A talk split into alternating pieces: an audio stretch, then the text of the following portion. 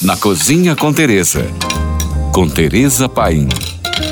Nosso tema de hoje é a gastronomia verde amarela e uma forma de reinventar o Brasil. O Brasil é um grande celeiro gastronômico do mundo, tem a maior diversidade de frutas em todos os países do mundo mas ainda é desconhecido pelos próprios brasileiros. Chefes de cozinha dos vários cantos do mundo chegam por aqui em busca de conhecer e explorar nossos sabores, que lá fora são considerados exóticos e únicos. A contemporaneidade da sociedade e a globalização invadem as cozinhas, levando os mestres mundiais desse setor a uma busca incessante por uma cozinha de raiz, com apresentação moderna, utilizando os saberes do mundo com os sabores locais. Eu, como boa baiana que sou, defendo que nossos cozinheiros devem investir tempo em reconhecer um bom dendê, um bom camarão seco e um bom leite de coco, bases da cozinha tradicional baiana. Pois aqui nascemos cheirando dendê, já que pelas ruas onde passamos tem sempre uma baiana linda com seu tabuleiro recheado de quitutes, que isso faz parte da nossa memória gastronômica. Dessa forma, acredito que manipular um bom dendê tem a mesma nobreza para um cozinheiro baiano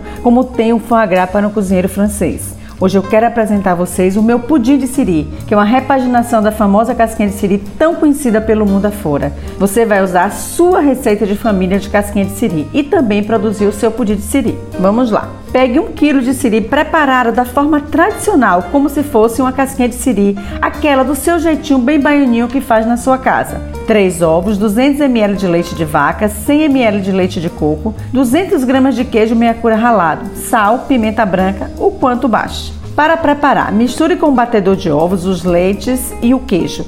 Adicione o siri temperado e cozido já, corrija o sal e faça essa mistura. Coloque em forminhas de pudim untadas, pode ser pequenas forminhas ou uma forminha, a forma grande, e leve isso ao forno em 180 graus em banho-maria até dourar, mais ou menos, no máximo uns 30 minutos. Por hoje é só, mais dicas me siga no Instagram ou se você tem alguma pergunta, mande para nós. Fique agora com nossa deliciosa programação GFM.